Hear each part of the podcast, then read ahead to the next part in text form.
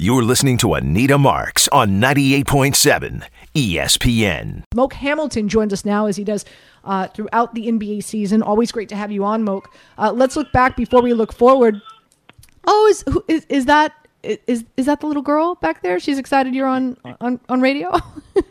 Yeah, she, she she and her mom are actually pulling for the Celtics, so you know they're uh, they're, they're pretty they're pretty happy right now. You know, So- I, I didn't I didn't I didn't I didn't I didn't think the Celtics were going to handle them in Game One like that. You know, I thought the Warriors had it in the bag, but obviously, uh, you know, they, De- Derrick White had something to say about that. You know. That's for sure. Um, yeah. So I, I mean, so again, let, let let's look back before we look forward. And uh, you know, I want to go to the, the soundbite from um, from Draymond Green, and he kind of shrugged his shoulders, right? Like, okay, we lost. Okay, you've got Horford and White who combined for 11 three pointers, like, and and kind of shrugs it off, like, well, that's not going to happen again. Um, you know, your your your thoughts on the performance from especially a Boston Celtics team that was only on three day rest, three day Yeah. rest, and they had to travel out to San Francisco. Moke. Yeah, yeah. You know, I I, I will say this: Th- these Boston the Celtics are not soft. You know what I mean? And anyone that knows Ime Udoka and has spent some time around him knows how, how competitive of a, of a guy he is. And I think that's something that's definitely rubbed off on that team. Um, aside from that, Steve Kerr, you know, I think he he gave the Celtics a lot of respect before Game One. You know, he was he was meeting reporters, and you know, he pretty much said like, "Hey, we don't look at these guys like they're a young team, and that they're a team that's like just happy to be here, and that they're they're still wet behind the ears." And it's with good reason because Jaylen Brown and, Jayson Tatum and, and Al Horford and this crew of guys, Marcus Smart, they've been in the mix for a really long time now. You know, they might still be a young team from an age standpoint, but as far as the experience and the know-how, they've made some pretty deep playoff runs and they've been in some very competitive situations. And I think that they are really, really going to be motivated by the somewhat dismissive attitude that a lot of people in the media and um, outside of, of Oakland have about them and their chance of actually winning this series. You know what I mean? And I think that that's going to come out in game two as well. And I definitely think you saw that in game one. And um, I think sometimes Draymond Green's arrogance gets gets the best of him, you know, and it's uh, they, they they should feel threatened is, is what I'm trying to say. I think that at this point the Warriors should definitely feel threatened, and I don't know that that really came across in, in Draymond's um, address after game one.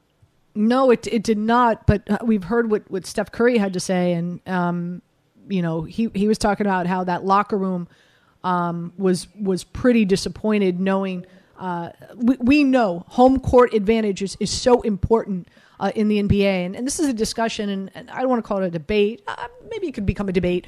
You know what what home advantage is. Um, carries the most weight, right? Like, is it the NBA because the fans are just so up close and personal? I mean, listen, it's courtside, and, and we know why those those courtside seats are sometimes twenty five thousand dollars, ridiculous.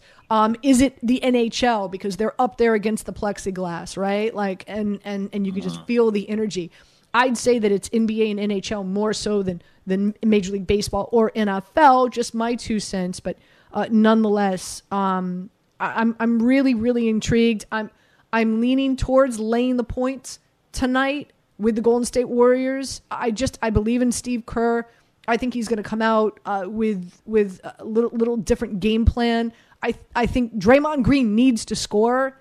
Granted, 11 rebounds in game one, but he he needs to put up more scoring. I don't think Poole is only going to score nine points. I don't think Klay's only going to score 15 points.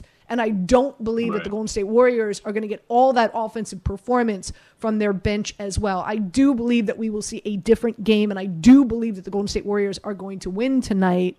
No disrespect to, to Boston, but they've just been so good at home, Moke. Yeah, yeah, yeah. I mean, I would agree, and and I mean, there there are a number of things. I think I think what are they a four four point favorite? It, I think it's four. The last the last time I, I checked the line, but I guess it depends on what book you're looking at. But but uh, none, nonetheless, I mean, look, I agree with all of that. Um, you can look at it and say that the Warriors certainly did not play their best game in Game One, and look at what it took for the Celtics to pull that contest out. Right, like for the Warriors to own to score less than 20 points in the fourth quarter of an NBA Finals game at home, and for Boston to more than double that output, you can look at that and probably fairly say that it was a uh, freak occurrence. But the the other thing too, Anita, I would probably be simpler about it and just say that during the regular season, the Warriors were 22 and 19 on the road. That makes them a fairly mediocre road team. And if you lose the first two games of the NBA Finals at home and then go on the road to play two more, if you're the Warriors, you cannot like the situation that that puts you in. So I think that they're going to approach tonight's game with a lot of urgency. Um, I'm not sure that they would call it a must win. It's a phrase that's probably overused in, in sports these days. But they really, really, really need to win game two if they're serious about winning the series. And I think they know that. And I think they'll approach the contest like that.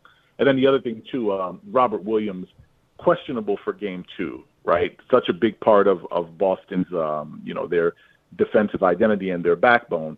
Um, so, you know, you got to kind of say that that bodes well for the Warriors, too, because even if he's able to go, he won't be operating at 100%.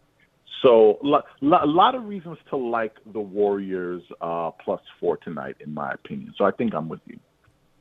Minus right, so we're on the Sorry. same. Minus four. Right, yeah, right. Yeah, yeah. Minus four. The over under is at two, 212 and a half. There were 43 pointers that were put up in game one. I don't anticipate that either.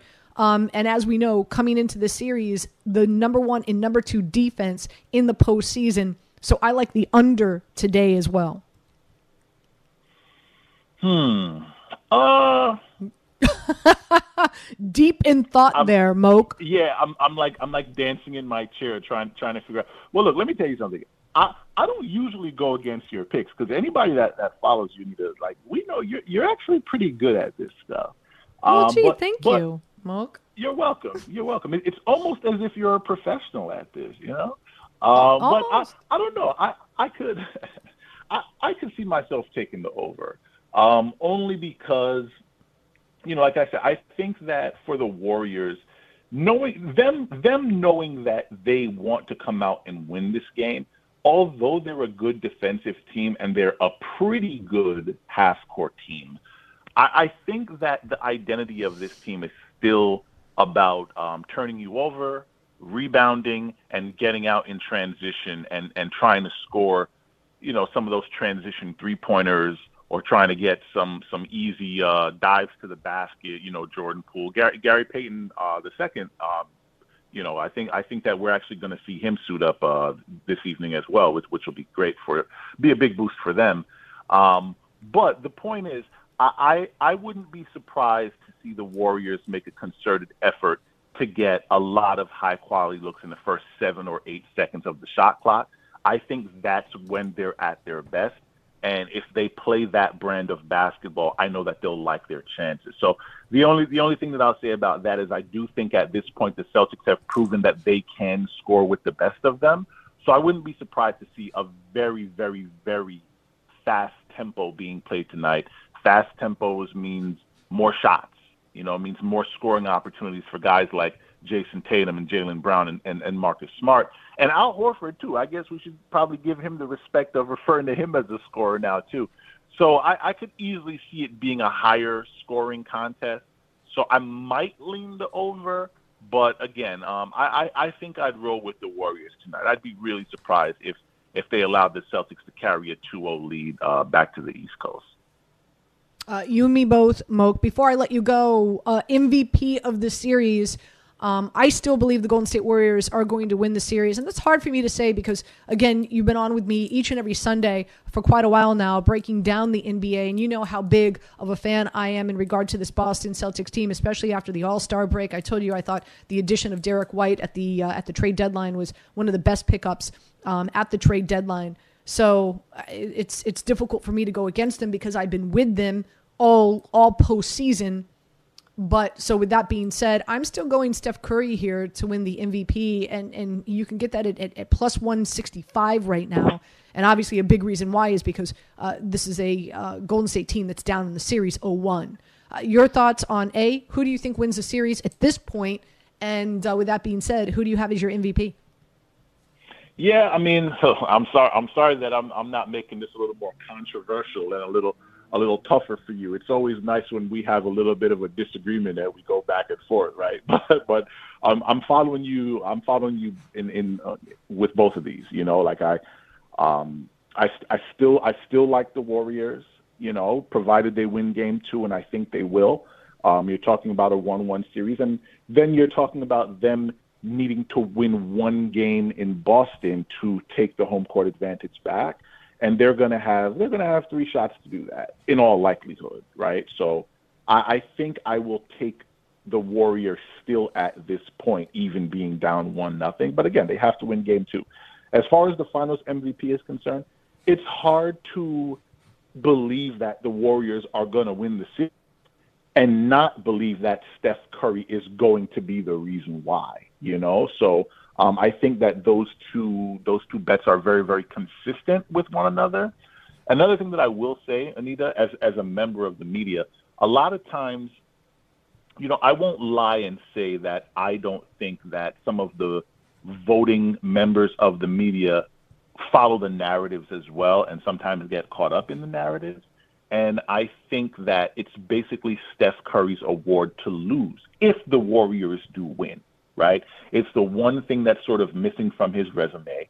Um, he's as healthy as he's as he's been in a postseason in quite some time, and the Warriors are obviously motivated to get this thing done without Kevin Durant and sort of solidify themselves as as a dynasty. You know, so I think that everything is there for Curry from a narrative standpoint. I think his health is in his favor. The Warriors have the home court advantage.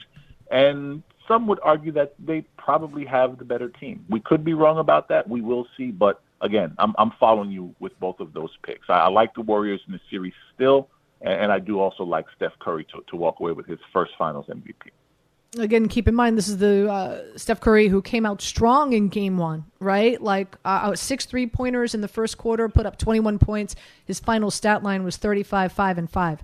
So um, you know, I, I expect much of the same later on tonight. Moke, always great having you on. Appreciate you, my friend. Enjoy the rest of your Sunday fun day. Uh, uh, God bless you and your your, your beautiful family, and um, enjoy enjoy uh, the rest of the series.